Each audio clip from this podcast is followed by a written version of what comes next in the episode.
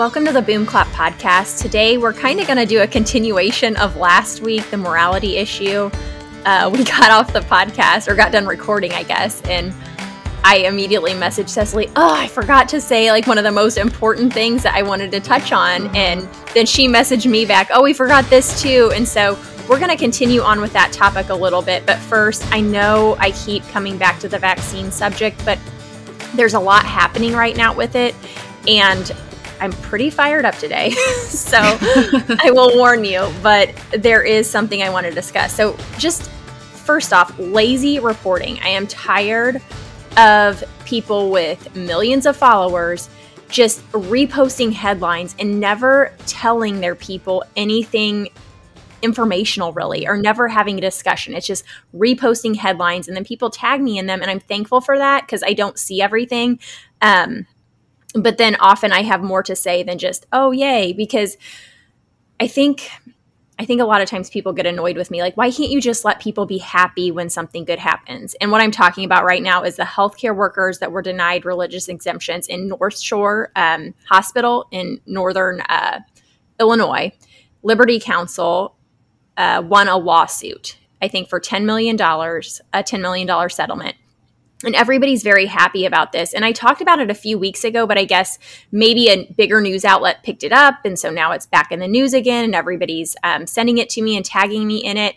And my original comment a few weeks ago was this is good. It's something to be happy about, but mm-hmm. it doesn't address um, the fact that all these nurses and healthcare workers that were fired also, um, or for not getting a religious exemption, regardless of whether they got an exemption or not, if they did, they would have faced discriminatory um, action against them, even with an exemption.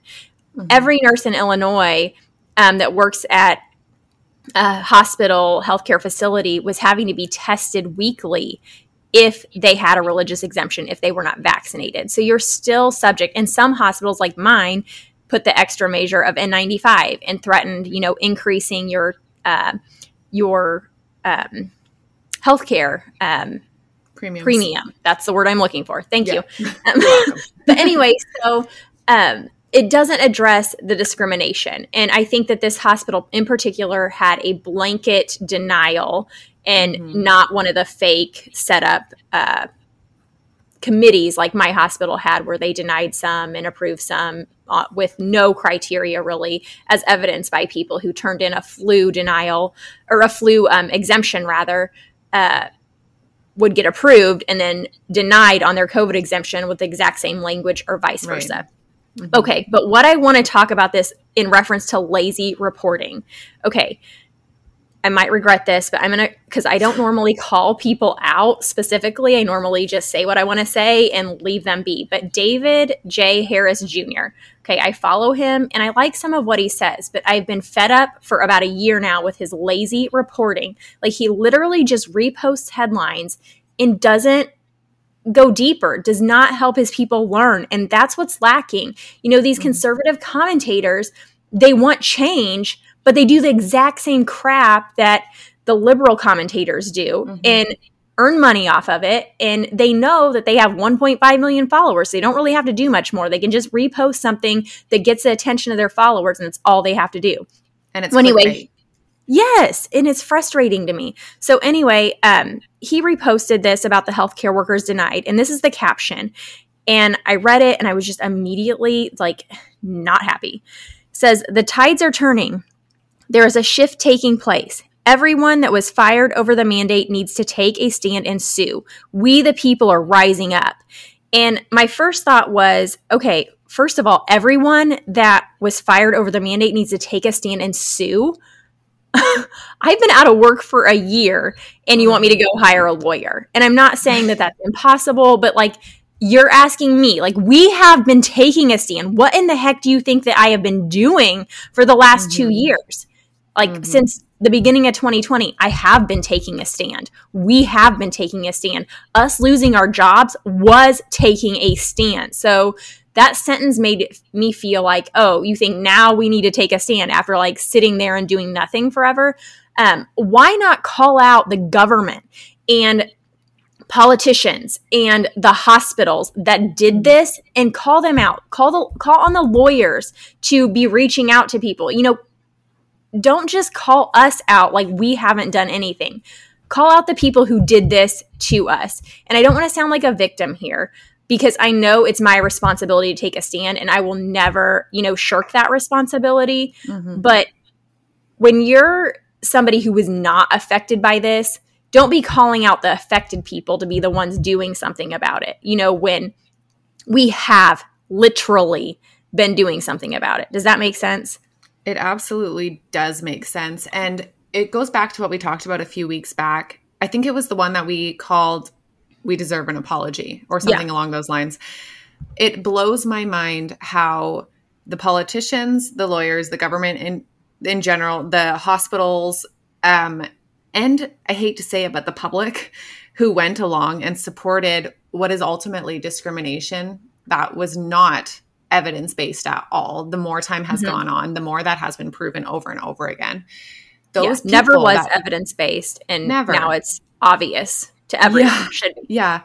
And people are just trying to quietly move on and to pretend mm-hmm. like, oh, we'll just we'll just move on. And then there's people like this man that you spoke of who are calling for yeah the affected people to stand up but how about the people that made this happen in the first place man up and make an apology yeah exactly and the suing portion i mean maybe i should sue but I literally tried to get lawyers at the beginning, you know, because I thought that was mm-hmm. probably the right thing to do. I didn't want any money. even told the lawyers I spoke with, like, I don't want any money. Um, mm-hmm. I just mainly want to help set a precedent that this is wrong. Um, and nobody would take it on. No one would take it on. And people keep tagging me in that Yoder, Mike Yoder, um, his post because he keeps saying, like, call me, you know, I'll help you. I emailed him like like October of last year, heard nothing. Mm-hmm. You know, I did get on his email list though. I got started getting a bunch of emails from him, you know, oh, scripted ones, but I didn't hear anything from him. And so I'm just saying, like, some of us really have tried and it's very frustrating a year later now being told oh just get a lawyer and the other thing is like well there's a couple other things but the other thing is we are being allowed now to rise up. Mm. We're not rising okay. up all of a sudden. We have been rising up, and now the government's allowing it. They changed the CDC guidelines mm-hmm. for their benefit because elections are coming, right? Mm. Um, they're not you know, taking a step in the right direction, as people say. They're taking a step in the direction that is right for the politicians mm-hmm. and sweeping this all under the rug, like you said, acting like it never happened. Now holding the hospitals and healthcare systems responsible for the decisions that the government like forced their hand to make. And again, like I said last week, I'm not letting these hospitals off the hook. They absolutely could have stood up and done the right thing from the beginning, and they did mm-hmm. not. Um, but they are now being made to pay these settlements for these lawsuits that the government yes. forced their hand yes. on. And it's going to further collapse an already collapsing system that the government has been salivating to take over for years and years and years. And so we have a partially socialized medical system. That's why we can have a CMS mandate, right? Because mm-hmm. the government can withhold payment on Medicare and Medicaid services, and people need to understand this, but it's not fully socialized. And the government and politicians have been salivating to push us to a fully socialized system for years. And the staffing crisis and now suing all these hospital systems, it's putting pressure on a system that is already under severe mm. pressure. Mm-hmm. And don't you think for a minute the government doesn't know exactly what they're doing? And so this is what torques me off on the lazy reporting is the fact that this guy has one i know i'm picking on this one person it's not just him it's so mm-hmm. many of these conservative commentators like how can you not see this how is this what you see? You know, we the people are rising up, the tides are turning. No, they're not. They're being allowed to turn. Okay. And you have to be able to see through this and be able to help people see this. Yeah. Okay. There's so much that I want to say based Sorry. on that. I know. I'm like I feel like I'm yelling, but geez. you were on a soapbox, but you you rocked it. um, I want to go to the part where you say these hospitals are now being forced to pay basically because of what the government forced them to do, right? Yeah. That's true. And that's evidenced also in other things. Like look at the Netherland farmers or the Canadian farmers, or, you know, they mm-hmm. are being forced to pay for something that the government put into place years ago. And now they're the ones paying the consequences for it. Okay. So that we have to be able to see that these things that are happening in healthcare, things that are happening in other sectors, they are not standalone issues. These things are all connected because they're all being done by the people who choose to run things in these destructive ways. Mm-hmm. The other thing is the mandate effect. You know, we had that episode, I don't even know how long ago now. We called it the mandate effect. We talked about how it's like the butterfly effect, right? Yeah. And how the mandates had an effect on or we're going to affect absolutely everyone. And now we're seeing that to be true. And you're saying your system is partially socialized. Well, here in Canada, it's fully, fully socialized. And I can tell you these mandates have had an incredible impact on even the people that supported the mandates, right? That's what we were getting at in that one episode is that even if you're a staunch supporter of these vaccine mandates, you will feel the effects. And that is happening. It's happening in the US, it's happening in Canada. And everyone is paying the price. Everyone is paying the price. Yeah. And the whole being allowed to rise up thing, too. Like, that's actually going to play into what we're going to talk about later with morality as well.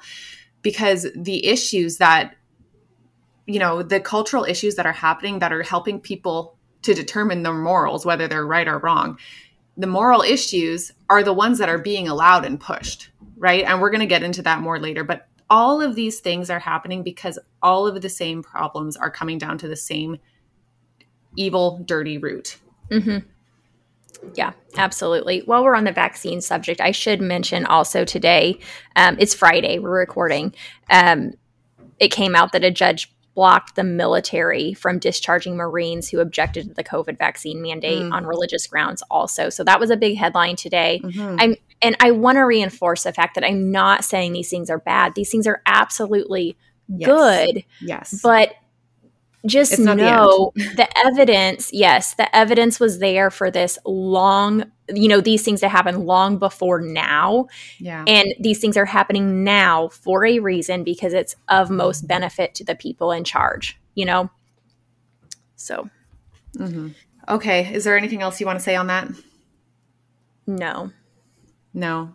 Okay, we have a sponsor for this episode, and it is the new kid in kids Bibles. That's Kaleidoscope Kids Bibles. So I was having a dilemma, you guys, is my kids were too old for the storybook Bibles, but their reading level hadn't quite caught up to adult Bible translations, which are written at a high school level.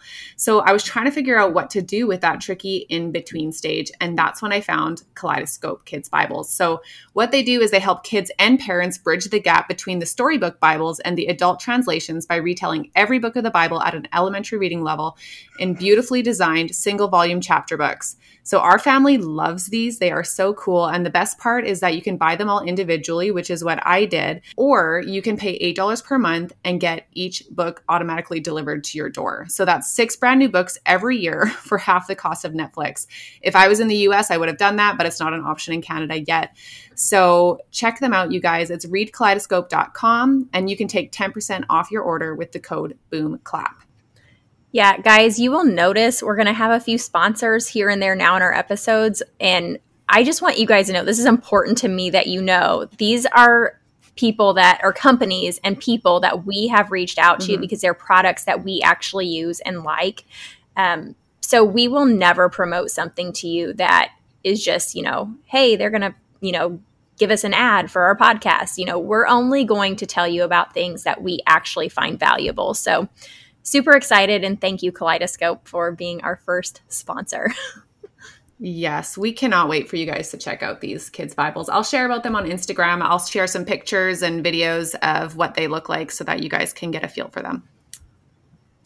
All right, let's start talking about the morality subject, the things that we missed on last week's episode. If you guys yes. missed that episode, go back and listen. We've gotten a lot of great feedback from it. Uh, but one thing that I messaged Cecily um, right away afterwards, like, darn it, I forgot to mention, like, these cultural issues that are basically hacking away at our moral foundation um, in each of our respective countries aren't even really our ideas. Like, I know there's nothing new under the sun, and these issues are as old as time. Like, everything from, you know, um, the gender issues to you know, abortion. Like all of these issues are old issues. They're not new. It's not like somebody else came up with the idea all of a sudden and planted it in culture. That's not what I'm saying. But the making of it to be so mainstream and the cultural war surrounding the ideas planted um,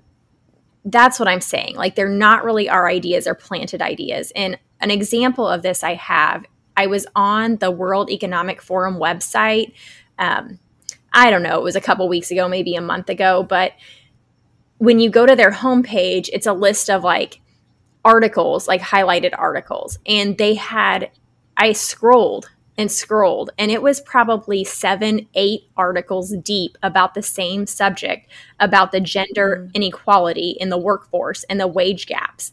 And I was like, wow, that's a lot of articles on one subject. And Mm-hmm. So I was like, what is the goal here? Is the goal actually to, you know, remedy gender equality or gender inequality rather, um, or fix wage gaps? Or is the goal to get fi- people fired up about it and arguing about it? Like it's clearly a goal to make this an issue for people, right?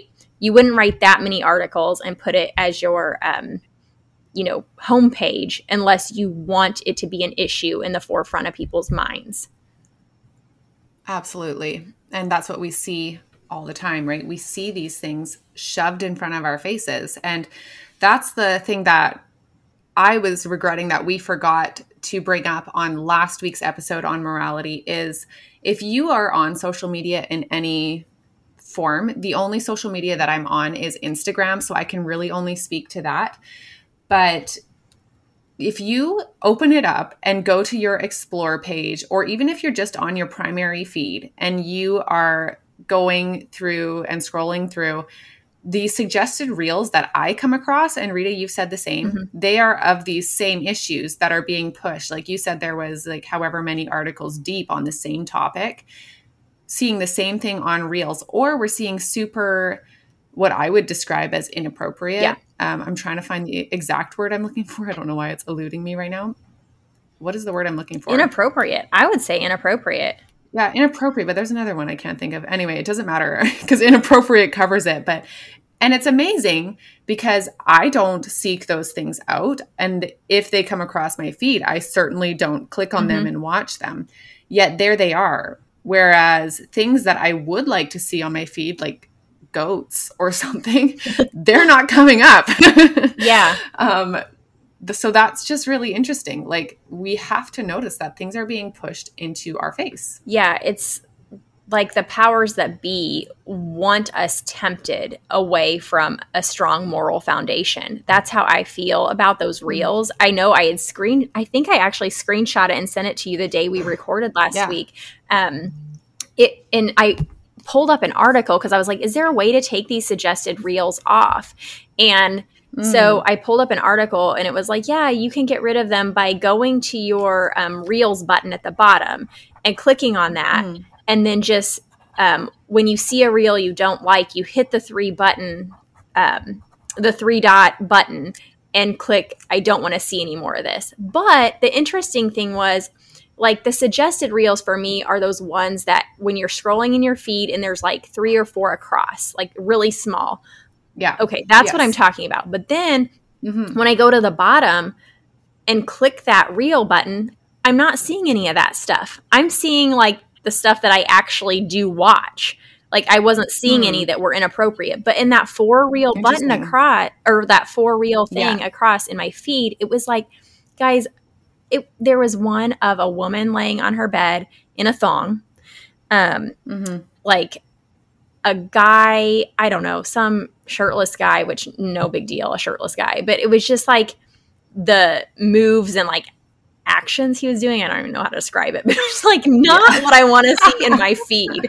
It's like not yeah. stuff I would seek out. It was obviously there no. to like try to be a temptation to whoever's on the other end of the screen.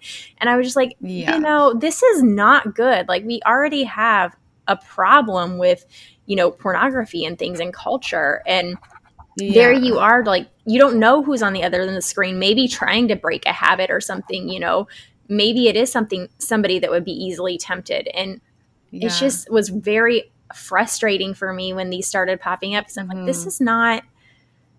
It is. It's just tempting us away from a moral foundation or trying to. Yeah, and so you had said like clearly that it's the powers that be that ha- are trying to sway us with these things, and that could very well be. But I also think these social media platforms are putting these things out there in plain view because they know that they're addictive for people. Yeah. right. Yeah. and that's going to keep them on the platform, and that's disgusting. It is disgusting. Um, yeah, actually, I was listening to a super interesting podcast yesterday. It was the Joe Rogan podcast. Really bad language. It is amazing how many f bombs that guy drops. I can imagine talking like that. It's, it's it's crazy. But anyway, aside from that, it's super great podcast. He had Seth Dillon on. Seth Dillon, he's from the Babylon Bee uh-huh. you know anyway so i was super i don't often listen to rogan's podcast because they're really long they're hard for me to get through but i really wanted to hear that one because i know that they debated abortion a bit and stuff and anyway at one point um, seth dillon had asked joe rogan because joe rogan was talking about you know basically the dangers of the digital world right and so seth had asked him like do you let your kids on social media and Joe was like, "Oh yeah, absolutely. Like, you know, that's the real world. That's the world they live in. To not let them on social media is like the modern day equivalent of not letting your kids listen to rock and roll." Which for a second I was like, "Oh, that's an interesting It is an interesting thought. But then sorry, I said it is an interesting thought. Yeah, it's an interesting thought, but at the same time, it's totally different, right? Mhm. Because there's so much more that happens visually on social media, right? That was not present in rock and roll. Um, so I was really intrigued that by ha- that. hated Elvis. Elvis the Yeah. pelvis, right? That's exactly what I think it was. Joe Rogan brought up Elvis's pelvis. um, but anyway, it's the more I thought about it because that that that sentence that he said it swayed me for a second, but then I thought about it a little deeper and I was like, no, there's some very real differences, and Seth Dillon highlighted some of those differences as well. But anyway, I forget exactly where I was going with this point at the beginning, but that whole podcast was really interesting to listen to, especially after we recorded on morality last week, because Seth Dillon is a Christian, right? And so it was really interesting to hear him talk with Joe Rogan, who is not a Christian. And they do agree on a lot of things. They agree on a lot of things. Abortion wasn't necessarily one of them, though Joe was able to see some of his perspective on that.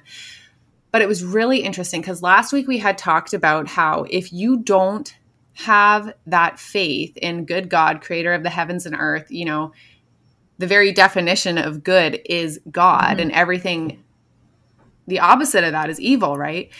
So it was interesting to hear Seth talk from that Christian perspective and to just have like he was so grounded. He was so grounded in the things that he was saying, you know? It just sounded confident and sure and true like you had always described like this tree big and strong with its roots going down into the ground. That's what it was like. And Joe was saying so many good things. But then he would just go off the rails a little Yeah. bit, you know? And it's because he was lacking that. Like he was able to see what was good and he was able to see what was right and he was able to see what was true. But then he would go on to dissect it further and it was like, Mhm. "Oh, but you don't understand why that's good or right Mhm. or true." And that doesn't negate the fact that he is trying to do things that are good and right and true, but I hope and pray that he gets to to know who God is one day because that will just I don't know. I just feel like it'll open up his mind and his heart so much. Like he has such a good understanding about a lot of these things Yeah. already, but I feel like if he comes to know God, it'll all just click. Like, oh my goodness, Yeah. this is why. this is why that's good, and this is why that's evil.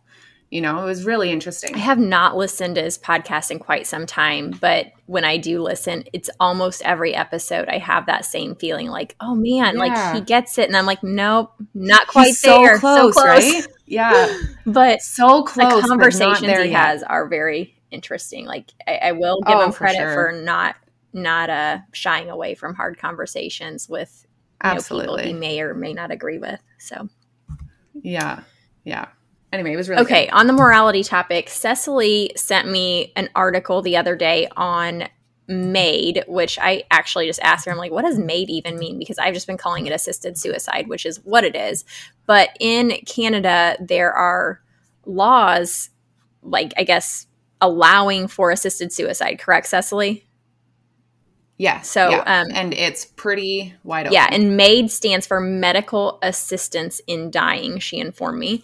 Um, but anyway, yeah. these articles were pretty interesting, and I mean, obviously a moral issue. So we're going to talk through that just a little bit. This might be something we get into uh, later in a more deep manner, but we're at least going to touch on this because it's in the news a lot and it's pretty important topic. Yeah. Um, so, you know how we often talk about slippery slopes, right? we talk about slippery slopes, and this whole euthanasia thing MAID in Canada, it's a clear example of a slippery slope. And that article that I sent you today from the National Post, that actually really spoke to that. So, here's a paragraph from near the beginning of that article. It says, It's a nightmare scenario that was envisioned by no shortage of ethicists and health figures when assisted death was first written into Canadian law. But with few exception, these warnings were ignored by the various court rulings that ultimately forced Canada into adopting the world's most permissive regime of legal euthanasia. Okay, so when we talk about slippery slopes, we have to realize that this is a real thing. Okay, so in Canada, they as they were debating this whole assisted suicide thing, they had looked to other countries like Belgium where they had seen it follow that slippery slope, but they decided that in Canada that their um, parameters around it would be more secure. And here they write, we should not lightly assume that the regulatory regime will function defectively. So they're saying basically we shouldn't assume that just because we have, you know, assisted suicide that it'll be defective like it has been in other countries such as Belgium. Goes on to say the liberal dominated House of Commons was far less cavalier when it came time to encode assisted death into an act of parliament. The resulting legislation, Bill C 14, extended medical assistance in dying, known as MAID, only to competent adults whose deaths are reasonably, reasonably foreseeable. So, I mean, this is me speaking, not the article. Even that is not very objective, right? Mm-hmm you can see where there's holes in that. You can see where the slippery slope begins. Yeah. It goes on to say this was done to defend the interests of vulnerable persons in need of protection, according to the bill, which received res- support from 15 members of the Conservative caucus. During parliament, parliamentary debates over the bill, a nonpartisan cross section of MPs spoke to their fears of greenlighting an assisted suicide regime that could unwittingly extend to the disabled or the mentally ill. The NDP's Joe Comartin warned of mercy killings. this is from the NDP, so this is saying a lot. Warned of mercy killings becoming a regular component of an here we go with socialized medicine, you guys, of an underfunded Canadian healthcare system. The risk we have is sending a message to the country that life is expendable, that we are prepared to say that we do not care enough for people to take care of them. A conservative, Joyce Smith, raised the experience experience of Dutch bioethicist Theo Boer, an initial supporter of euthanasia in the Netherlands, who ultimately became a fierce critic when he saw it being applied well beyond rare cases of terminal illnesses or unbearable pain. He said, Once the genie is out of the bottle, it is not likely to ever go back again. Around this time, even as polls showed more than 75% of Canadians to be in support of MAID, an internal poll by the Canadian Medical Association found that 63% of physicians would refuse to offer assisted death to a patient.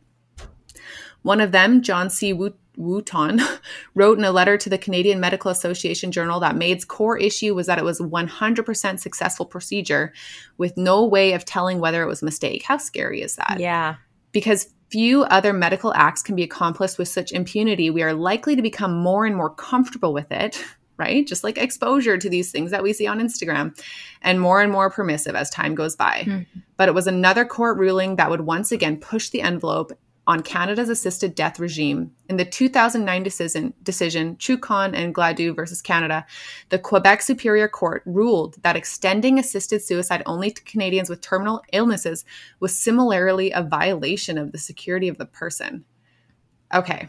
Anyway, so you guys, it just goes on, and we're going to get to a story about a veteran that had a run in with this soon. But Rita, what are your thoughts on well, that? At first, a question I meant to ask you the other day are mm-hmm. doctors allowed to not participate in this? That I don't actually know. Like, I feel like we should try to get. Okay, that's something we need to look on. into. Um, but yeah, you know, in some in some cases, or for some things, I guess medical professionals are allowed to not participate in things that go against their religious beliefs or you know their belief systems in other cases mm-hmm. which i wonder in canada being a fully socialized system if you're you know made to participate in any um i believe that they are procedure. actually so i believe that they are um yeah. I believe they are, but don't quote me on that. Like, yeah. and when you asked the question the first time, my first instinct was yes, they okay. are. Um, and this is a major ethical issue, but just because I don't have that confirmation, yeah. I can't say for sure. But we will come back to this issue on a future podcast yeah. and we'll have more. Because detail. honestly, I feel like I have so much to say right now. But one thing that I found interesting at the very beginning of that excerpt, excerpt you read, um, what mm-hmm. they said basically, like, we can do it better. It's basically like the arguments for communism and socialism, like, oh, it won't be like that mm. here. You know, we'll do it. We'll do it the well, right exactly. way. Absolutely. Okay, I'm just going to read another part. I scrolled down a little bit more and I was like, oh, I can't miss this part. So, this actually took place in Chilliwack, BC, which is a town about half an hour from where I live, not even half an hour. Um, anyway, it says last June, the Medical Assistance in Dying Committee heard from Trish Nicholl, whose suicidal and severely mental ill brother, Alan, was given assisted death at a Chilliwack, BC hospital in 2019, at a time when MAID was still limited only to Canadians with a terminal illness. Alan had been taken by his family to the hospital only days before to recover from a psychiatric episode. And in the minutes before he received a lethal injection, oh my gosh, my heart just breaks for this family and the doctor that had to do this. Even if the doctor believed he was doing the right thing, my heart still breaks for him because one day he will know he didn't. But anyway, it goes on. Trish described Alan screaming uncontrollably, despite the hospital's assurances that he had opted for a medically assisted death while of sound mind. Okay, let's just let that sink in. That's this man was so screaming sad. uncontrollably. And I know every inch of this hospital because I worked there. And so I can imagine this happening in such clear detail mm-hmm. because I know that place. So it's like I can see it happening in that environment. And I mean, just visually, I can see it. Mm-hmm emotionally, spiritually, I cannot even see this happening because it seems so far from the world that I knew and understood when I worked there. Yeah. Uh, this article, th- I think this is a different article that you sent me, but it says Canadians are mm-hmm. literally being compared to Nazis who weren't especially concerned yeah. with getting anybody's signature on a request for euthanasia, with only a half assed mm-hmm. explanation of why the law is as it is. Ching mentions, or Cheng mentions that assisted suicide was legalized after Canada's highest court declared outlawing assisted suicide deprived people of their dignity and autonomy. And I sent you a message after reading that. I'm like, well, assisted suicide isn't autonomous, mm-hmm. right? Mm-hmm. Um, and we could argue the dignity in it. Um, but yes, it's different oh, than so much like to say being, about the dignity in it, but keep going. Yeah, it's different than being put in a concentration camp, but it's yeah. It, the thing is they're doing they're saying it's good, right? Yes. Here we are back at morality. Yeah. They're saying it's good whereas anyone can look at a concentration camp now from our 20 2000 and something lens mm-hmm. and say, "Wow, that was horrifically evil." Right? But it's like people are too close to this issue because there were people back in the 1940s who were like, wow, these concentration camps are really good. We're really doing good with mm-hmm. these things. You know, we're getting these people that are enemies of the regime, we're getting them out of the way. Yep. this is good. But now, of course, we're removed from that. We can see that is bad, that is evil. And of course, people saw that it was bad and evil then too, but not everybody did. Yeah. Right. And now it's like we're doing this because we're good and we're compassionate and we're doing this the right way. But what's going to happen when we're further removed from it? That's what I think about that doctor too, the one that performed that lethal injection in Chilliwack Hospital. Mm-hmm. Maybe he felt like he was doing the right thing then. And honestly, I hope he did just because I couldn't imagine doing that when I was against my conscience. And I hope and pray if it was against his conscience that he wouldn't have done it. But one day, he's going to wake up in the middle of the night from that and be like, huh. Or one day, if he doesn't wake up in the middle of the night from it, he's going to stand before the judgment seat and he's going to have to answer for that. For a man screaming for his life and saying, well, right now he's out of his mind, but a, a little bit ago he was in his sound mind and he said, well, how do they know? How do they know it wasn't the other way around? That's the thing. euthanasia is 100% effective. Yeah. And you will not know if you made the right decision. Well, and I would say there's n- it's from my perspective, from our shared moral perspective, mm-hmm. it's not a right decision, right? Um, no. And I think that that's clear probably to most people listening, but just yeah. in case it's not. Um, yeah. But the other thing that I had mentioned to you, Cecily, is there's always another, you know, there's always another option. Like, mm-hmm. there's a difference between withholding care yes. and allowing for the natural process of death to take place. So I think and we, of course that's more tricky as far as mental health goes because if you withhold with care, mental health, yes, but yeah, what I'm just saying, like with terminal illness and all of that, like there's a difference yes. between yeah. withholding care, just like the abortion argument. You know, people will say like, well, mm-hmm. a mother's life could be on the line, you know, and what are you going to do? You tell that mom that she has to, you know, deliver this baby and her life is on the line. Well, she has to deliver the baby either way. So if the mother's mm-hmm. life is on the line, you deliver the baby early. And no, it might not live, yeah. but yeah. you've delivered a baby. You don't have to. Yes, you're not actively chop it. it. up and kill it first. I know that's yes. graphic, but like you don't have to do that because either way, it's yeah. just as much stress on the mother's body. Either way, you're delivering a baby. Yep. You know, um, and I would argue more stress, you know, knowing what happened and everything. But anyway, back to the assisted suicide. Um, mm-hmm. There's a difference in withholding care and allowing a natural process to take place with a terminal illness mm-hmm. or yeah. killing. There is a difference, and there's yes, it's different. Oh, well, and this is where dignity comes into, mm-hmm. right? Because people, even people that have the same mindset as me, you know, they basically say, when I get to that point, or like I'm old and out of it, or, you know, sick and a burden, like just lock me away. I don't want to be a burden. There's no dignity in that.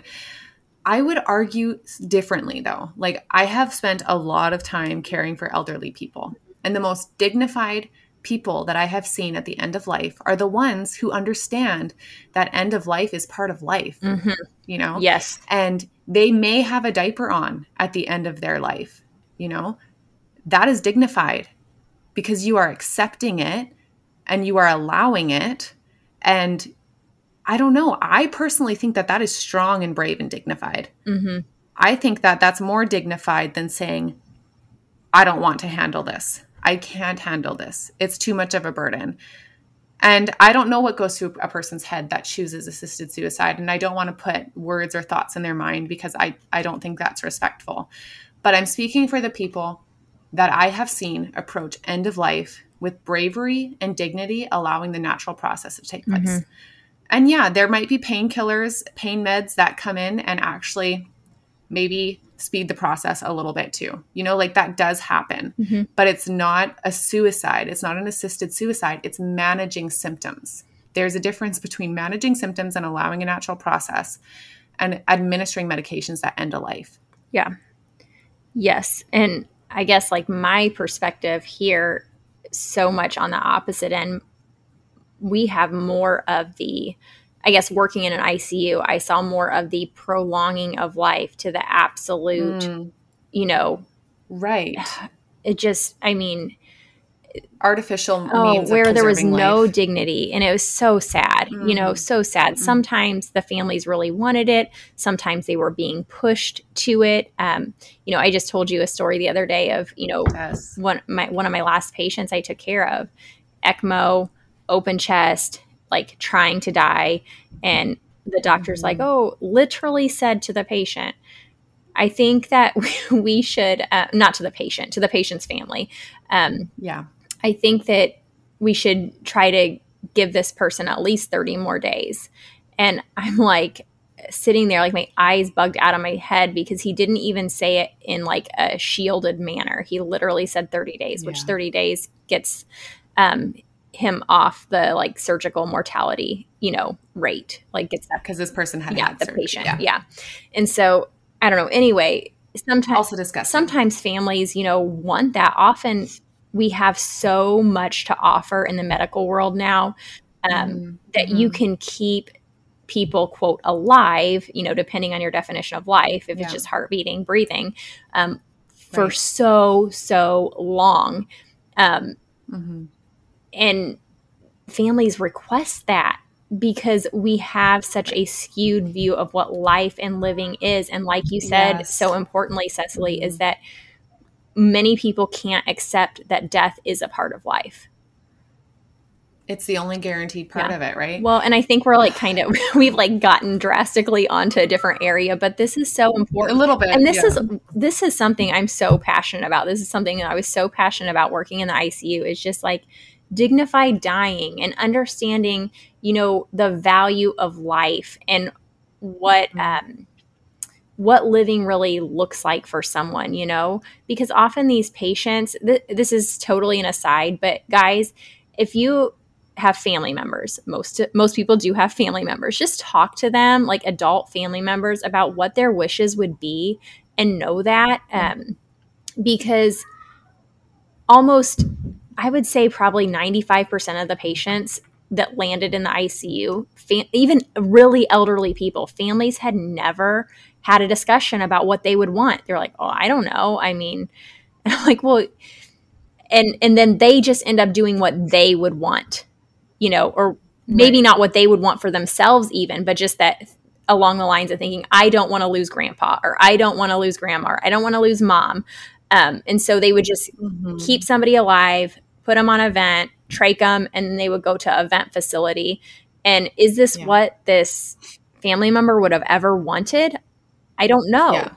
Potentially not, likely not. It's not a quality of life, but people didn't mm-hmm. have the conversations to know. And so this is not what the podcast was about, but I'm on another soapbox. but I think it's really important, important conversations so to have. Important. Well, an end of life is a very important time and it needs to be handled well. It really does. And people might listen to some of the things you just said and be like, well, that's exactly why you should be allowed to have assisted suicide because of those horrible situations. But it's different because in those situations, patients are being kept alive because of the wishes of family members or mm-hmm. whatever but if if that supportive care was to be removed, they would die quickly. Exactly. They would die really quickly. That's that was my point. Is like there needs to be education surrounding basically. the difference between withholding care that yeah. is prolonging life artificially and assisting suicide. Those are two totally different things.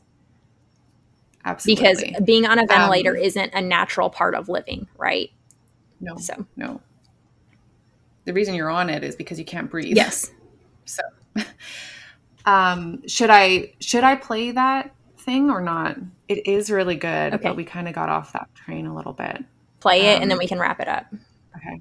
Okay. So we did go a little bit all over the place there, but basically this is all about end of life, right? And he, I'm going to play a very disturbing news clip from Global News, actually, which is very liberal, left leaning news outlet in Canada. Do you guys have global news? I don't think so. Down there? No, at okay, least so not Canadian. by that title. Just okay. Anyway, um, so I'm going to play this, and I won't explain it too much because it'll explain itself. When a Canadian veteran picked up the phone and called Veterans Affairs Canada to get treatment for his combat related PTSD and a traumatic brain injury, he expected help getting better and getting his life back. Instead, he got an unexpected and unwanted offer to help him end it through medically assisted death. Multiple sources have told Global News the veteran was shocked. The agent on the other end of the phone raised MAID as an alternative to treatment out of the blue. In a statement to Global News, VAC confirmed the allegation, saying the department was recently made aware of an incident involving a veteran client and a Veterans Affairs Canada employee, where medical assistance in dying was discussed inappropriately. VAC deeply regrets what transpired. The incident has left the veterans community feeling betrayed by the department. I would have to listen to voices in my own head would tell me things like, turn your motorcycle in front of that 18 wheeler. What are you doing here? You're, you're, you're no good anymore. Toby Miller is a former special operations supporter, seriously injured in Afghanistan. He says the demoralizing effect of being offered death instead of treatment puts lives at risk with veterans who already feel they have lost their sense of purpose. Reinforcing that with an offer of MAID can really be a, a recipe for disaster for somebody who may already be suffering ideation or suicidal thoughts. Wounded Warriors Canada, a charity that helps injured vets, says they are deeply concerned by the incident. So that's really, really sad. This is a veteran that has served in Afghanistan who's been horribly injured, who's just looking for help, and what he's offered instead is death. And how can you not at that point think, well, it's just too expensive to keep him alive. Let's just offer him an alternative. You know? Yeah. And who how do we know this hasn't happened multiple other times? You know, that's just and we don't know about it because they're not alive to tell. Right. Because if this man would have chosen MAID in that instance, Veterans Affairs Canada would never have apologized for it because they would have seen it as doing their duty right? But because he brought it to the media and because he shone a light on it, they're forced to apologize for that agent's inappropriate handling of it. But can you even say that it was inappropriate handling? Because in Canada, that man, what he presented, those are reasons apparently to be approved for assisted yeah, according suicide. to the law, right? That's right. So it's basically like, well, we got caught in this and people find it unsavory. So let's apologize. But if he would have taken them up on their offer, it would have been like, we've done our duty. Ugh. Anyway, guys, this is just a, a really morally slip, slippery slope that they're almost at the bottom of the slide. In fact, maybe they are at the bottom of the slide. And this is why it's so important that you have an understanding of what is morality really? Mm-hmm. What is good really? What is evil really? And how do you know that? This is what I put on Instagram the other day. If you cannot answer those questions, you need to seek out those answers. Okay. We can't just live life kind of like doing our thing, not thinking it through too much, expecting that other people will take care of these things. You have to doesn't mean you have to know everything or you have to have all the answers for everything. No one ever will. But these are the biggest questions in life. So, whether you are a Christian or not a Christian, you need to understand or at least try to seek out the answers to where does morality come from? How do I know what's truly good? How do I know what's truly evil? And how do I uphold what's yeah. good and honor that? Yeah like I said to you the other day, Cecily, I think the smartest people argue with themselves daily. Like you need to be having these arguments in your head. Um, it really just helps you understand these questions that Cecily is asking you to answer when you're able to just like contemplate often these hard subjects. So I read in Proverbs this morning, it's Proverbs 25, verse 2. It says, It is the glory of God to conceal things, but the glory of kings is to search things out. So to me, that searching things out, that's talking about stuff like this, right? Mm-hmm. Search out, search things out.